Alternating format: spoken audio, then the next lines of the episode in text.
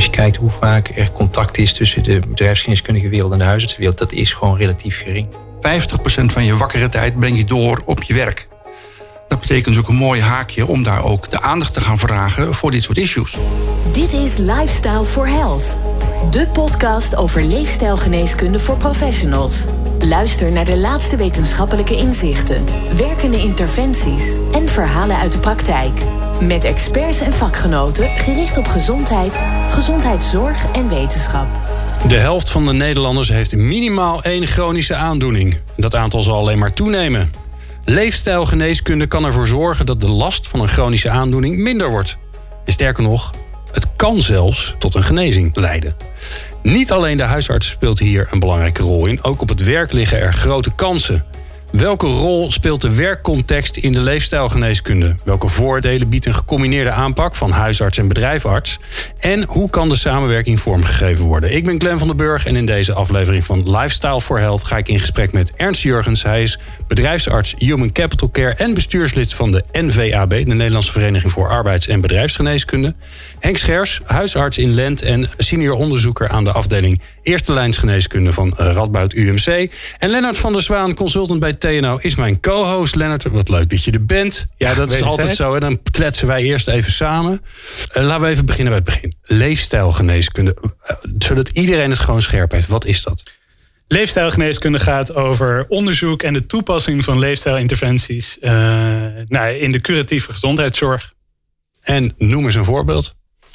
Um, bijvoorbeeld de toepassing van een uh, gecombineerde leefstijlinterventie uh, gericht op diabetes type 2.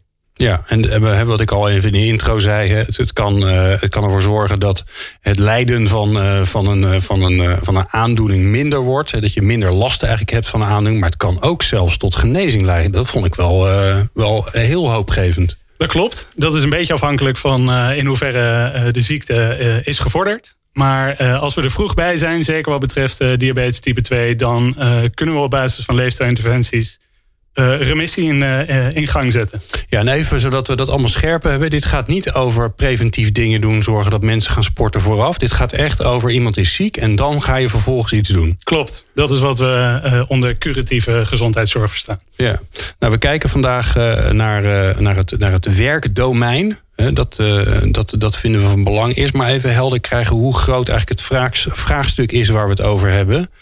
Um, Henk, het probleem van leefstijlgerelateerde chronische aandoeningen, hoe groot is dat eigenlijk? Nou, dat probleem is vrij groot. We zien natuurlijk in de huisartspraktijk veel mensen met chronische aandoeningen. En veel van die mensen werken nog. Um, dat was natuurlijk altijd al zo. Maar er is denk ik bij die chronische aandoeningen ook veel meer tijdsinvestering van de huisartsenpraktijk uh, uh, is daarmee gemoeid. We hebben tegenwoordig de praktijkondersteuners huisartsen, POH heet dat, met een mooi woord. En die proberen in ieder geval wel op het niveau ook van de leefstijlveranderingen wat in gang te zetten bij mensen. Uh, en daar besteden we veel meer aandacht aan dan we dat 10, 20 jaar geleden deden. Ja, en hoe komt dat? Nou, er is meer aandacht voor chronische aandoeningen en er is meer aandacht voor de behandeling en begeleiding van chronische aandoeningen. Ja. En we hebben steeds meer mensen vanuit de tweede lijn, dus die bij de specialist vroeger onder behandeling waren, zijn teruggekomen naar de eerste lijn, zoals het dan mooi heet. Dus die hebben wij als huisarts eigenlijk onder onze hoede gekregen opnieuw. dat betekent dat er veel meer eh, energie naartoe gaat. Ja, en dat jij veel meer overzicht eigenlijk ook hebt. Ja. Toch? Ja. ja. ja. Um, een beetje, ik kan wel een voorbeeld. We hebben in de praktijk wij zijn, hebben een vrij grote praktijk. 10.000 uh, mensen zijn bij ons ingeschreven. We hebben iets van 400 mensen met diabetes in de praktijk die we begeleiden. Ja, nou, als je die even visualiseert, dan gaat het toch om een behoorlijk aantal. Ja. En hoeveel daarvan is dan type 2? Want daar kun je, daar kun je volgens mij leefstijlgeneeskunde ja. mooi op toepassen. Ja, 9 van de 10 is type 2. Oké, okay. zo. Dus dat is een forse groep. Ja. En die je dus mooi kan helpen daarmee. Ja, een grote groep. Een grote groep met als het om leefstijl gaat, ook wel wat uh, te verbeteren zaken. Dus de meeste mensen hebben overgewicht. De meeste mensen uh, eten niet uh, het meest gezond. En veel mensen bewegen onvoldoende. Dus er is heel veel te halen. Ja. ja. En wat zie jij ervan terug in, jouw in jouw wereld als bedrijfsarts? nou, ik zie een hele andere populatie dan mijn collega, de huisarts. Um, hangt ook af van de sector. Ik heb hier tijden hiervoor een grote vliegmaatschappij als in, in mijn praktijk gehad. Ehm, en dan de afdeling met de lager sociaal gepositioneerde mensen. Die um, afdeling van 1100 man, daar had 300 man, 400 man diabetes type 2, 200 man overgewicht, obesitas, slaapapneu. Daar zie je die combinatie van die drie, uh, nou ja, niet mooi, maar mooi terug. En dat leidde dus ook tot allerlei andere issues. En wat is dan het effect uh, op hun functioneren in het bedrijf? Uh, dan zie je dus een, ook een hoger, hoger verzuim. Um, minder productief. Um, ander soort klachten die ook samenhangen met um, overgewicht. Het vervetten van organen, dus ook het vervetten van spieren. Minder spierkracht. En het was een fysieke functie, dus je ziet veel meer uitval op spierklachten, peesklachten. En die vlogen ons om de oren. Dus de carpaaltunnelsyndromen, de peesontsteking in de schouders, lage rugklachten. Die allemaal samenhangen met overgewicht, slecht slapen door de slaapapneu, diabetes type 2 die ontregeld raakt, eh, conditionele issues. Nou, dan heb je al een beetje de gecombineerde ja, leefstijl-interventie te pakken. Meer dan een derde. Op, in die sector ja. Er zijn ook andere sectoren waar het veel minder is.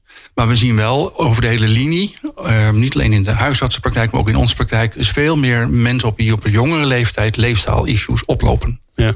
En waarom is dat werk dan bij uitstek een plek waar je aan de slag moet gaan met leefstijlgeneeskunde? Nou daar zie je, um, als we kijken naar het kunnen blijven participeren in de maatschappij, dan vraagt dat bepaalde draagkracht van mensen en wel op een gezonde manier kunnen blijven participeren. Nu worden heel veel mensen overvraagd. We zien een intensivering van werk. We zien een combinatie van dit soort leefstijl-issues. Um, als je dan kijkt um, wie ziet nu wie, dan zou je kunnen bedenken, als je even kijkt naar hoeveel uur je in de dag wakker bent, dan zit je aan de, aan de uh, eh, 16 uur. De helft daarvan, 50% van je wakkere tijd, breng je door op je werk. Dat betekent dus ook een mooi haakje om daar ook de aandacht te gaan vragen voor dit soort issues. Ja. En dan betekent ook, en daar zullen we het al even over hebben, dat we dat gecombineerd moeten aanpakken. Huisarts, bedrijfsarts. Samen kunnen we nog meer bereiken. Ja, ja, want Henk, zijn dat nou gescheiden werelden? De wereld van het werk en de, de, de wereld daarbuiten? Want jij ziet mensen natuurlijk vanuit hun privéhoedanigheid. Ja, ik zou het liever niet zeggen, maar het antwoord is ja. Um, Helaas zijn wel dat dus. gescheiden werelden? Ja, het zijn gescheiden werelden voor een groot deel. Ja. Als je kijkt hoe vaak er contact is tussen de bedrijfsgeneeskundige wereld en de huisartsenwereld, dat is gewoon relatief gering. Als het gaat over individuele patiënten ook. Ik kan me niet heugen dat ik een bedrijfsarts aan de telefoon heb gehad die iets vroeg over diabetes bijvoorbeeld. Terwijl we waarschijnlijk wel allebei daarmee bezig zijn. Ja, ja want uh, Ernst, jou, uh, hoe noem je, je de, de, collega's die bij jou komen? Zijn dat je patiënten of je cliënten? Of, uh, dat zijn uh, werknemers. Werknemers, ja. Werkenden. Ja, nou daar ga je al. Hè. Waarschijnlijk noem jij ze anders, Henk. Ja, wij noemen ze uh, meestal nog uh, patiënten. Ja. inderdaad. Ja. ja. wil niet zeggen dat het nooit over werk gaat. Maar het is voor de huisarts en de praktijkondersteuner natuurlijk heel ingewikkeld. om echt goed achter die voordeur van de werksituatie te kijken. Dus die denkt vaak als het over voeding gaat. over hoe lunchen de mensen. wat doen ze. Ja, dat, dat is natuurlijk ver van het bedje van de praktijkondersteuner daar zit natuurlijk een soort cultuur, een soort gewoontevorming. En daar kan je ook niet echt op interveneren, denk ik. Het is toch heel lastig voor het individu om je daarvan uh, uh, weg te houden als iets uh, binnen de context van werk te verbeteren valt. Dat, dat, dat hoor je ook wel terug. Ja. Wat, wat, wat zijn de parallellen, Ernst? Want ehm, Henk die zei het al een beetje. Hè? Het, is, ja, het is ook een soort cultuur, er zitten gewoontes in. En dat, ik kan me voorstellen dat je juist daarnaar gaat kijken om dan te zeggen, nou, daar hebben we dan wat te doen. Uh, nou, ja, dat klopt. Um, maar er zit nog iets bij. Um, de werkfactoren die een rol spelen in het ontstaan van diabetes of een, het ontregelen van een bestaande diabetes. Denk aan de, wat we noemen de psychosociale arbeidsbelasting, werkstress, chronische stress, nachtarbeid, um, geweld op het werk, pest op het werk. Nou, zo kan je er nog een paar noemen. Die niet alleen invloed hebben op het individu, de werknemer zelf, maar die ook dat mee naar huis neemt. Dus de, wat de Amerikanen noemen de work-family um, relatie, die speelt hier ook mee. En dan ziet Henk ze weer, want als het op werk niet goed gaat, dan hebben ze daar ook klachten over richting uh, de huisartsenpraktijk. En dan daar zien we weer dat we samen zouden moeten optrekken. Ja. Hij ziet dingen, ik zie dingen, op elkaar klappen die twee en samen een plan bakken. Hoe gaan we deze medewerker weer in zijn kracht zetten, zodat hij de issues zelf kan oplossen, of daar waar we moeten ondersteunen, actief gaan helpen om zaken um, bij de kop te pakken. Ja, en ik kan me zelfs voorstellen dat, dat eh, het werk, maar zeker ook hè, degene die uh, jouw leidinggevende is, of uh, misschien zelfs wel de werkgever in zijn algemeenheid, dat die ook een belangrijke invloed kan hebben op mensen. Om, te- om het belang aan te geven. En niet alleen maar dat het, eh, natuurlijk weet je dat het voor je gezondheid misschien wel goed is. Maar dat je werkgever het ook belangrijk vindt dat je daarmee aan de slag gaat. Nou, dat is tweeërlei. De werkgever heeft daarin een, een, een dubbele hoofdrol. Eén, of zelfs een driedubbele. Hij is eh, verantwoordelijk voor de arbeidsomstandigheden. Dus hij moet zodanig werk aanbieden dat mensen daar niet ziek van worden. Dat is één. De tweede rol is dat hij, als mensen een chronische aandoening zouden hebben... ehm, is het van belang dat hij voldoende steun ervaart om te kunnen oefenen met die, aan, met die aandoening in deze werksituatie. Tijd krijgen om bijvoorbeeld bepaalde ehm, interventies te mogen doen. Eh, dat vraagt om begrip, dat vraagt om sociale ondersteuning. Nou, dat zijn allemaal zachte, maar hele relevante factoren om überhaupt over je aandoening te durven praten. Laat staan dat je dan ook gaat vragen van... goh, ik wil zo'n gecombineerde leefstijlinterventie doen. Krijg ik daar tijd voor? Kan iemand dat mee helpen betalen? Eh, dat vraagt dus disclosure, sociale ondersteuning, begrip. En het vraagt ook, en daar komt misschien Amy zo heel op terug... eh, dat je ook in staat wordt gesteld om de arbeidsomstandigheden te gaan beïnvloeden... zodat ze jou ondersteunen in plaats van dat ze je belasten. Ja, en nou, nou hoor ik jou dat vertellen, Ernst. En dan denk ik, ehm, bij het bedrijf waar jij zit komt het wel goed. Want eh, er zit zoveel passie en energie in dat, eh, eh, dat jij wel zorgt dat, dat er aandacht voor is. Maar is dat overal zo?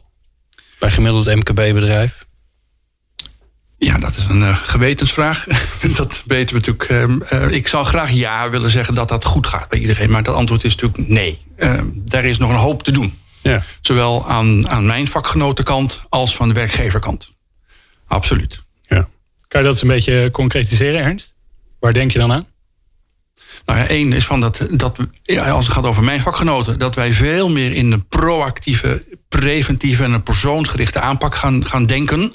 En niet alleen maar iemand komt met rugklachten, nou ja, dan zou die wel misschien wat kunnen doen. En er wordt van ons verwacht dat wij de arbeidsmogelijkheden inventariseren. Kijken waar, dat geeft, ook de wet, kijken wat er, nog te benutten is. Vreselijk woord, by the way.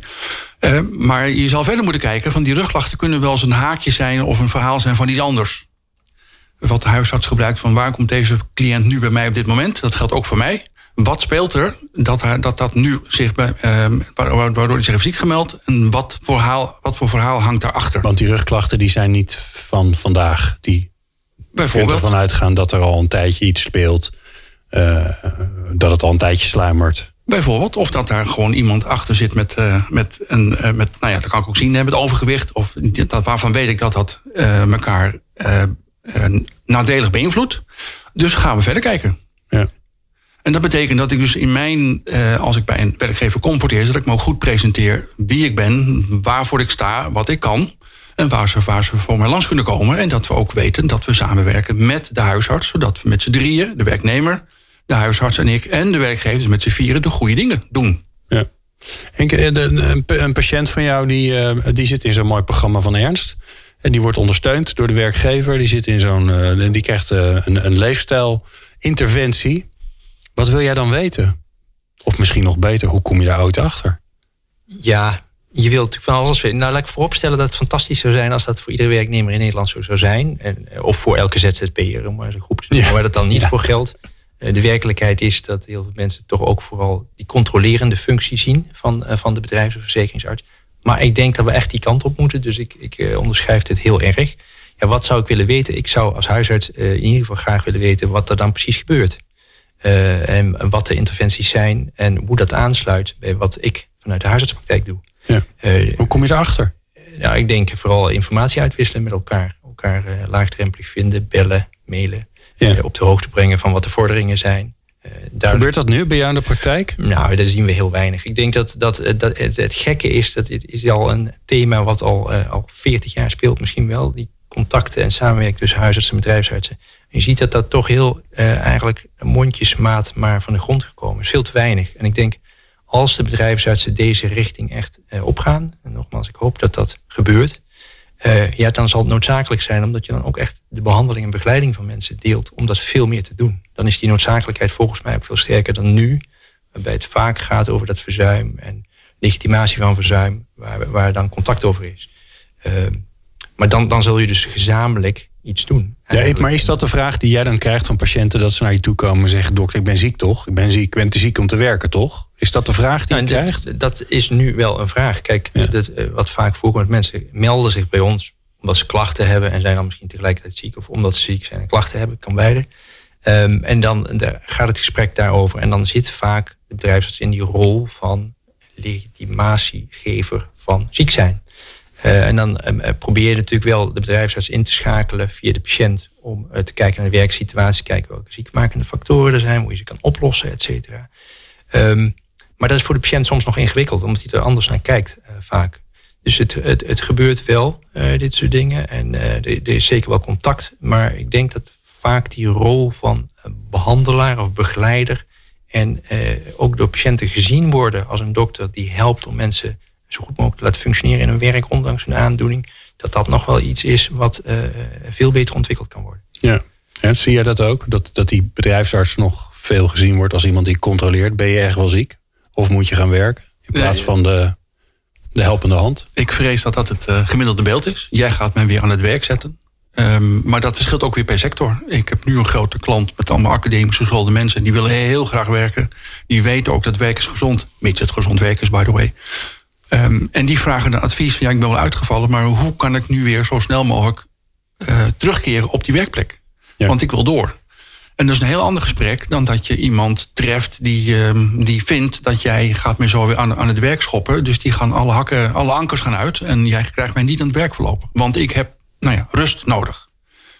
Nou, als dat het haakje is, dan gaan we het daar rustig over hebben waarom die dat vindt. Is, zorgt dat er dan ook voor dat, dat misschien die samenwerking tussen bedrijfsarts en huisarts, dat die dan lastiger wordt? Ik neem aan dat jullie niet zomaar gegevens mogen uitwisselen, dat daar allerlei uh, mitsen en maren en regels aan zitten. Dat, dat je daar eigenlijk de, nou in jouw geval de werknemer, in jouw geval uh, Henk, de patiënt voor nodig hebt. Als een soort, soort brugfunctie, of in ieder geval die zijn, die, zijn, die zijn goedkeuring geeft. Ja, dat klopt. Ja, ik mag van alles uitzenden, maar daar gaat Henk niet gelijk iets mee, mee doen. toestemming werknemer is essentieel. Uh, en daar, daar hoort ook openheid bij. Dat ik ook vertel dat überhaupt als ik iets deel met de werkgever bijvoorbeeld. Ik mag niks delen. Ik heb ook gewoon zwijgplicht net als Henk. Alleen ik mag van de wet wel zeggen of iemand kan werken ja of nee.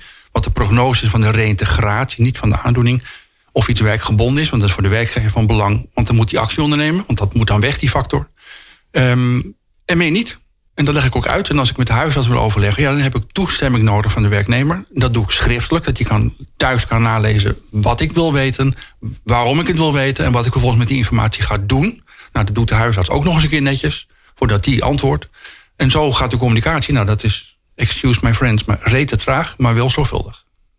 Ja, maar ik kan me ook voorstellen dat het ervoor zorgt dat toch een aantal mensen waarvan je het niet zou willen afhaakt terwijl je allemaal de juiste intenties hebt. Dus, dus moet, moet daar iets aan gebeuren? Moet het makkelijker gemaakt worden? Moeten we daarna op zoek gaan? Ik vind van wel. Dat zou ook betekenen dat je aan een ander stelsel zit te denken. Dat is natuurlijk wel een behoorlijke stap die ik nu maak. Ja. Dat is voorlopig uh, nog niet. Uh, er zijn van de zomer is er wel over nagedacht door het ministerie van Sociale Zaken en VWS. Er zijn wat ideeën, er zijn wat, wat nou ja, uh, noem je dat, potloodstrepen gezet. Maar als ik het voor het zeggen had, ik zou graag worden omgehangen. Ik hang nu onder zo. Ik ben dokter, dus ik hang terugrechtelijk aan uh, eh, VWS. En ik hang voor mijn functioneren aan sociale zaken. Um, en ik zou graag worden omgehangen, net waar Henk hangt. In, uh, bij Henk gewoon. Ja, ja. onder VWS. Ja, Lijkt me heel gezellig. Dit is natuurlijk uh, wel een beetje hoog over hoe je het kan, kan organiseren. Ik denk, als je kijkt naar het, het, het, zoals dat dan mooi heet tegenwoordig, persoonlijk zorgnetwerk van de patiënt. Dus als je kijkt naar de zorgverleners rondom die patiënt, zou je eigenlijk willen dat de bedrijfsarts onderdeel is van het behandelteam of het begeleidingsteam of hoe je het, het netwerk rondom een patiënt. En nu heb je, doordat je die ingewikkelde rol hebt, is het lastig om het die kant op te bewegen. Maar dat wil je eigenlijk op patiëntniveau. Dat het ook gek is eigenlijk als een patiënt vraagt of toestemming moet geven om informatie uit te wisselen. Want in een behandelteam vraag je dat ook niet. Mag ik de wijkverpleegkundige bellen? Mag ik de specialist bellen? Dat doe je omdat iemand onderdeel is van het behandel- en begeleidingsteam. Ja, dat zou je denk ik wel moeten kunnen bewerkstelligen voordat je hier echt vaart mee kan maken. En wat er dan organisatorisch en juridisch et cetera voor nodig is, nou punt twee denk ik. Maar dat, qua perspectief zou je daar wel op moeten koersen, denk ik. Ja. Ja, en omdat die kansen natuurlijk zo groot zijn, is dat, is dat natuurlijk. Uh, nu gaat het over uh, een soort juridische administratie, terwijl eigenlijk iedereen vindt dat het moet gebeuren. Um, wat ik wel uh, leuk vind eigenlijk, maar kijk ook even naar, um, naar Lennart. Ik vind het eigenlijk wel leuk om, om Amy er even bij te halen. Om het over de, nog meer over de praktijk te, te hebben. Amy Rosemeijer, jij bent fysiotherapeut, betrokken bij, bij Tata Steel. Yes, dat klopt. En jullie hebben een heel mooi project gedaan ehm, met uh, mensen in de ploegendiensten. Want dat zijn er nogal wat bij Tata Steel. Ehm, wat, uh, wat behelsde het project? Nou ja, dat, uh, dat, we zijn nu bezig met de tweede fase van, van het project, zeg maar. De eerste fase die hebben we helaas niet kunnen afronden vanwege de COVID. En we zijn nu bezig met de tweede fase. En ja, we zijn lekker aan het sporten met de mannen. Dus ik mag inderdaad echt lekker praktisch met ze aan de slag. Ja, en, en waarom? Wat, wat, wat willen jullie bereiken? Nou, het, doel van, het, uh, van dit onderzoek is zeg maar uh, kijken naar de haalbaarheid van het implementeren van sport en een dieet in een ploegendienst. Um, want met ploegendienst heb je niet altijd heel veel tijd om, om op je voeding te letten en om daarbuiten ook nog eens te gaan sporten. Dus we zijn meer aan het kijken naar de haalbaarheid uh, van, het, van het sporten en van het diëten. En niet zozeer naar het effect. En het effect wat, uh, wat we nu al zien is eigenlijk wel heel erg mooi meegenomen. Ja, en, en, en lukt, lukt het een beetje? Want het lijkt me inderdaad heel erg lastig. Hè? Want als je in de ploegendienst zit, en normaal ben je natuurlijk gewend... S ochtends ontbijt, s middags lunch, s avonds avondeten. En dan zit je in de ja. ploegendienst en dan zit je, is je hele, je hele ritme is in de war. Ja, ja dat, eh, je merkt inderdaad gewoon dat bij hun het, hele ritme in de war, war, is. Ik heb bijvoorbeeld ook een patiënt, of een deelnemer is het dan bij mij, uh, die, uh, die normaal bijvoorbeeld pas om twee uur s'nachts naar bed ging en dan tot twee uur s middags in zijn bed lag. En eigenlijk weinig tot geen sport deed, ongezond eten. En nu merk je uh, dat hij een diëtist heeft gehad, dus waardoor hij uh, beter aan het eten is. En doordat hij ook echt gaat sporten, veel meer ritme krijgt in zijn, in zijn dagelijks leven. Hij krijgt, uh, ik spreek drie keer per week spreek ik met hem af en dan komt hij op een vaste tijd. En dat is, dat is gewoon heel goed voor hem nu in te, te, doen, zeg maar, te volgen. En uh, daarin zie je echt wel wat veranderingen optreden, dat ze dat ook daadwerkelijk willen. Dus dat is uh, mooi meegenomen. En wat kunnen wij er dan, uh, wij, alle, alle collega's in de landen, daar nou van leren? Wat er, ja, waarom het dan lukt bij jou? Of bij jou? Bij nou, gewoon wat, wat je nu vooral ziet is dat, uh, dat ze positiviteit halen uit het, uh, uit het dieet en het sporten, zeg maar. Dus dat het, uh, dat het effect oplevert. de medicatie voor de, voor de diabetes gaat naar beneden. ze voelen zich fitter. het gewicht gaat naar beneden. Ze, ze, horen van iedereen dat ze er beter uitzien. En onder begeleidingssporten is vaak natuurlijk ook wel prettig, omdat je dan ook nog wel een beetje aangespoord wordt om, om wat te gaan doen. En op die manier is het voor hun gewoon heel fijn uh, om, om daadwerkelijk ook echt te sporten en om het ook vol te houden. Ja, en daar zou ik nog wel aan toe willen voegen dat die sociale component ook een hele belangrijke ja. was. Hè? Ja, zeker weten. Dus er zijn een aantal mannen die uh, gezamenlijk zijn gaan, uh, gaan sporten. Er was een WhatsApp-groep ja. waar je mensen elkaar ja. konden motiveren. Ook daar waren de professionals bij betrokken. Dus er konden heel makkelijk, laagdrempelig vragen gesteld worden. En dat maakte eigenlijk dat het ja, heel succesvol is. Ja, ja dus ze, ze jutten elkaar een beetje op. Ja, het jammer is dat er nu niet, uh, niet meer een groepsverband, groepsverband getraind mag worden. Want dat mocht voorheen wel. Maar vanwege de COVID is dat nu niet meer mogelijk. Uh, maar daarin zag je helemaal dat ze, dat ze elkaar echt aan het opjutten waren. Van, uh, oh, doe jij er maar zoveel? Ik kan er zoveel, weet je wel. Dus dat, dat, ze, en ze zorgen ook dat ze dan, als we hebben afgesproken om te gaan trainen, dan gaan ze ook echt. omdat ze op elkaar wachten, zeg maar. En dat, en dat is jammer dat je niet meer in groeps, groepsverband mag. Maar individueel blijven ze nu ook nog wel goed, uh, goed trainen. Dus dat is wel mooi om te zien. Ja, want, daar, want ik, ik hoor je zeggen, hè, eh, ze zien resultaat en dat motiveert. Dat snap ik allemaal wel. Maar volgens mij is het probleem vooral om, om ze aan de gang te krijgen, toch? Ja. Daar, daar zit het grote probleem. Ik merk zelf ook als ik weer, uh, weer even de motivatie gevonden heb en, uh, en het weer lukt om langer dan een half uurtje op de fiets te zitten zonder dat ik uh, pijn aan mijn billen krijg, dan, uh, ja, dan, dan, is het heerlijk. Maar ja, ja, Dat, dat, dat in beweging komen, daar zit volgens mij een van de grote vraagstukken.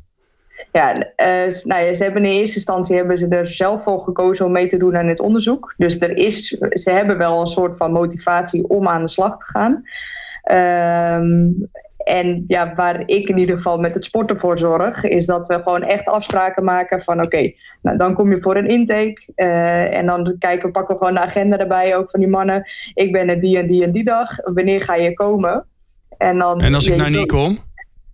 Ja, dan ga ik er ook echt navragen van waarom je er niet was. Aha. Dus ik blijf er ook echt wel achteraan zitten om, uh, om ze aan te sporen. Totdat ze echt wel een beetje zelf die motivatie hebben om heen te gaan. En dan, uh, dan kan je dat een beetje losmaken, dat loslaten. Maar soms uh, moet je er een beetje met de zweep achteraan zitten.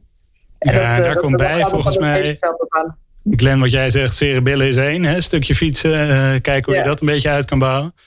Maar de belangrijkste factor om mee te doen voor veel van deze deelnemers is gewoon om van die pillen af te komen. Ja. Dus dat is, ik heb een, uh, een inventarisatie gedaan en ze zeggen, joh, ik wil van mijn pillen afkomen. Ik wil weer gewoon met mijn kleinkinderen kunnen spelen. Um, en daar helpen we ze bij. En een betere motivatie is er eigenlijk niet. Ja. Nee. En je ziet gewoon dat ze binnen, sommigen al binnen drie weken al, al een, uh, een, een nuchtere bloed- of suikerwaarde hebben van al vier vier stappen minder, zeg maar. En dat, dan motiveert het hun gewoon echt van... oké, ik moet nu gewoon echt... Uh, het gaat goed en ik moet dit gewoon volhouden... want daardoor kom ik gewoon van mijn medicatie af. Ja, wauw. Ernst, ja. eh, ik hoor Amy ook zeggen... het is heel persoonlijk, heel dichtbij... Uh, dus dat, dat vraagt ook wel iets van een, van een werkgever om daar een stap in te zetten. En want je komt echt wel in de persoonlijke levenswereld van mensen terecht. Dus is het, is het alle werk, durven alle werkgevers dat?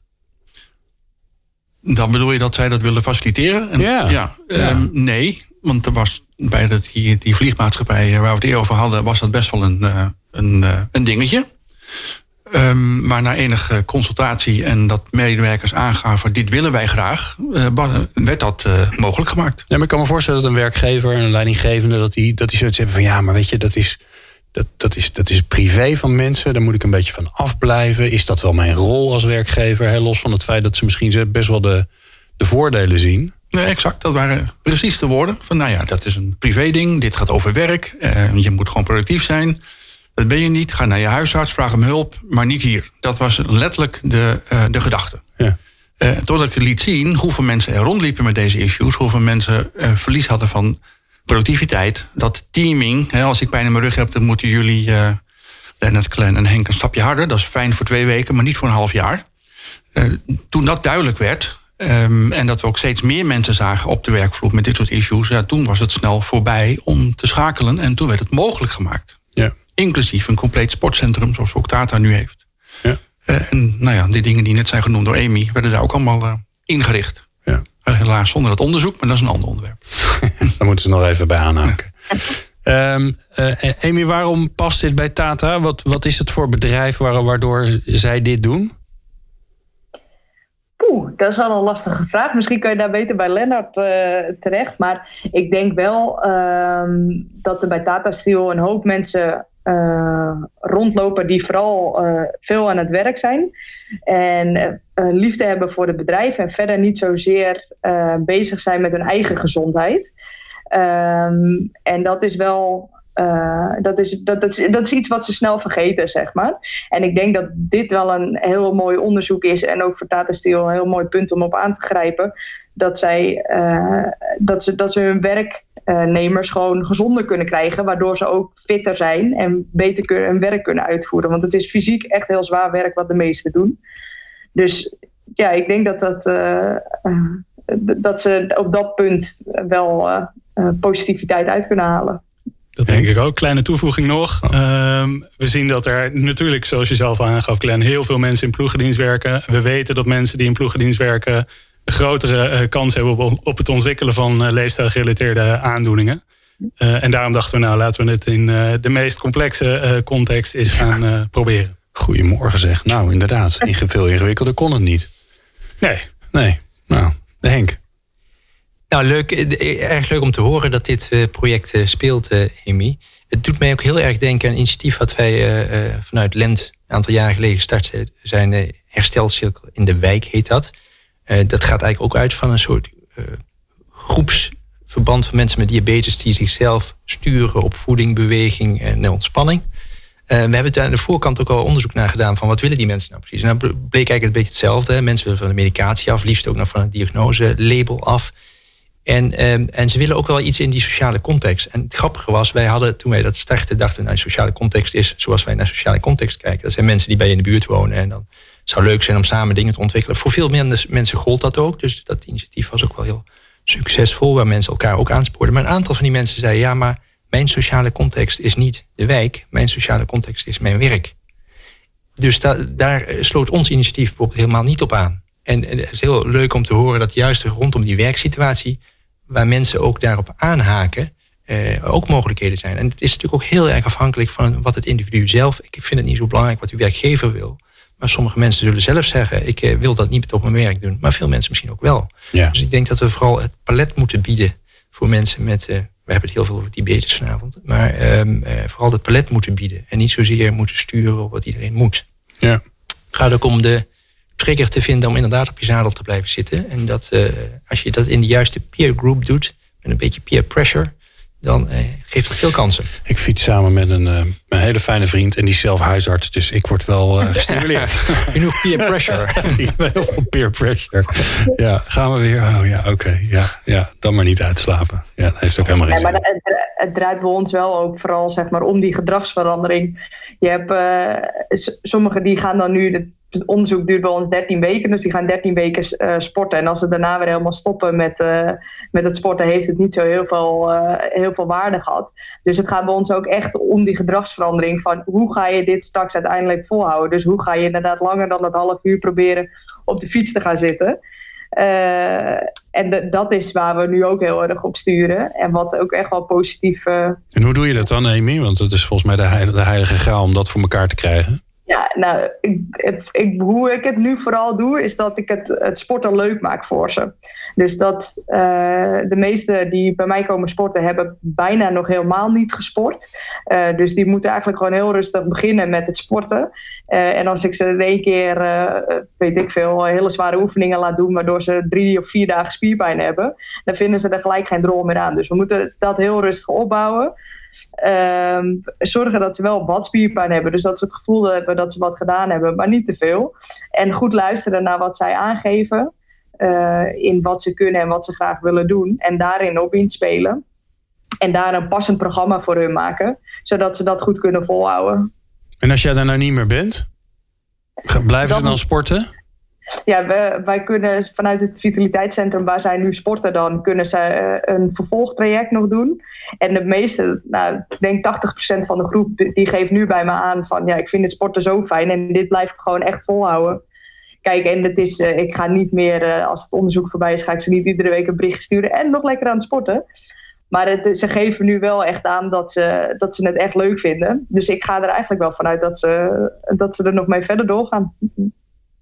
Amy, je rekende me net, ja? ik ga ze echt geen uh, appje sturen. Maar uit onderzoek weten we dat het sturen van appjes, een kleine reminders, juist uitstekend werkt om mensen die al uh, dingen doen, om ze daaraan te houden. Dus ik ja, zou zeggen, blijf het vooral doen. Ja, dat, dat doe ik nu inderdaad ook. Maar uh, om ze nou nog de komende zes jaar te blijven volgen om te zorgen dat ze blijven sporten, dat is misschien nog wel even te. Maar dan vraag je, dan vraag je een, een, een slimme ICT'er om dat, om dat te automatiseren. Ja, en dan lijkt het net alsof ze hem van jou krijgen precies. Ja, misschien ben het heel stimulerend. Die clue is volgens mij ook, Amy, om die groep juist te gebruiken om dat in gang te blijven eh, zetten, zal ik maar zeggen. Dus wat je eigenlijk probeert is dat die groep uh, zodanig gaat functioneren dat hij zichzelf eh, bij de kladden pakt. Hè? Dus wat wij zien in die groepen uh, bij ons in de wijken, zou ik maar zeggen, dat die dan als eentje niet komt opdagen, lopen ze bij elkaar langs de deur, zou ik maar zeggen. Ja, precies. Dus op een gegeven moment hele... moet die professionele druk eraf, wat mij betreft. Dan moeten mensen zichzelf in beweging houden. En dat kun je op allerlei manieren voeden. Uh, vanuit heel uh, strakke beginsituaties naar appjes. En dan vervolgens proberen die groep op gang te houden. En dat zal ook binnen de werksituatie zo gelden, denk ik. En dat is ook zeker wel een goede. Alleen het nadeel uh, uh, bij ons is dat de mannen allemaal in de ploegendienst zitten. Ze hebben allemaal een andere kleur. Dus het is niet altijd zo dat ze, stel ik heb zes deelnemers, mm. dat ze met z'n zessen tegelijk kunnen sporten. Omdat ze allemaal op een andere moment aan het werk zijn. Dus dat is dan wel een nadeel. Maar ik, wat je wel ziet is dat je uh, dat, je, dat ze echt wel een beetje maatjes worden in de groep. Dus dat ze het nummer hebben van elkaar en dat ze daarin elkaar wel uh, stimuleren. Ja, mooi. Dankjewel Amy. Volgens mij uh, heb je iets, ben je iets moois voor elkaar aan het krijgen. En je hebt ook ons een keer heel veel lol in, dus dat scheelt. dus dankjewel. En nou, misschien kom je over een half jaar vertellen dat het nog helemaal fantastisch, nog beter is gegaan. Je weet maar nooit. Dankjewel. Ja, dat zou mooi zijn. Heren, ik wil even naar, naar de toekomst toe. Dus ehm, we hebben volgens mij vastgesteld dat dit ehm, heel veel kansen biedt. We hebben vastgesteld dat eh, in, in het werk uh, daar dat het een hele mooie context is om aan de slag te gaan met leefstijlgeneeskunde. We hebben ook geconstateerd dat er nog een behoorlijk gat is tussen dat domein en het domein van de huisarts. Um, dus wat moet, er, ja, wat, wat moet er gaan gebeuren om te zorgen dat het gewoon in de toekomst nog beter gaat? Ernst, laten we bij jou eens beginnen. Ja, dat is een goed idee. Ik denk dat Henk en ik elkaar uh, vaker moeten treffen. Dat sowieso. En Henk dan natuurlijk als een spreekwoordelijke huisarts Nederland. Uh, daar zullen we uh, op moeten investeren. Overigens doe ik al iets namens het NVB-bestuur. Geef ik ook les aan de huisartsopleiding in Utrecht. Daar laat ik ook dit soort dingen zien. Um, kennis nemen van elkaars praktijken, delen van, van um, ideeën en hoe er wordt gewerkt. En nou zou dit, dit voorbeeld, deze podcast ook voor gebruikt kunnen worden. Maar ja, elkaar actief op, opzoeken. Mag ik er één voorbeeld van geven? Ja. Dat is wel een negatieve, vrees ik, maar wel eentje om te laten zien waarom het wringt. Um, in het kader van de, um, de spoorwegkeuringen moet een, een met diabetes, zeker als hij de 50 is gepasseerd, ideaal worden gekeurd. En we zien een toename in gewicht, we zien een toename in uh, bloedsuikerwaarde. Nou, het hele riedeltje ontstaat, dus hij wordt afgekeurd, althans dat dreigt. En de man moet nog een paar jaar voor zijn pensioen, dus die wil graag de rit letterlijk goed uitzitten. Er komt een plan, dat heb ik bedacht samen met de man. En de huisarts zegt dat gaan we niet doen, want we houden ons vast aan het protocol. Oh, het protocol. Het protocol. En dat vind ik dan jammer. Uh, daarom zei ik, het is wel een negatieve insteek, maar we hebben het goed afgerond door samen met elkaar contact te zoeken. Ik heb uitgelegd um, nou ja, wie ik ben, wat ik wil, waarvoor ik sta, wat het plan is. Goed zijn pensioen halen, dat hij goed kan functioneren. En na je pensioen is ook nog heel veel te doen, by the way. Dus dat moet goed geregeld zijn. En waarom we van het protocol af wilden stappen en een stap maken naar een ander middel. Een GLP-1 in dit geval.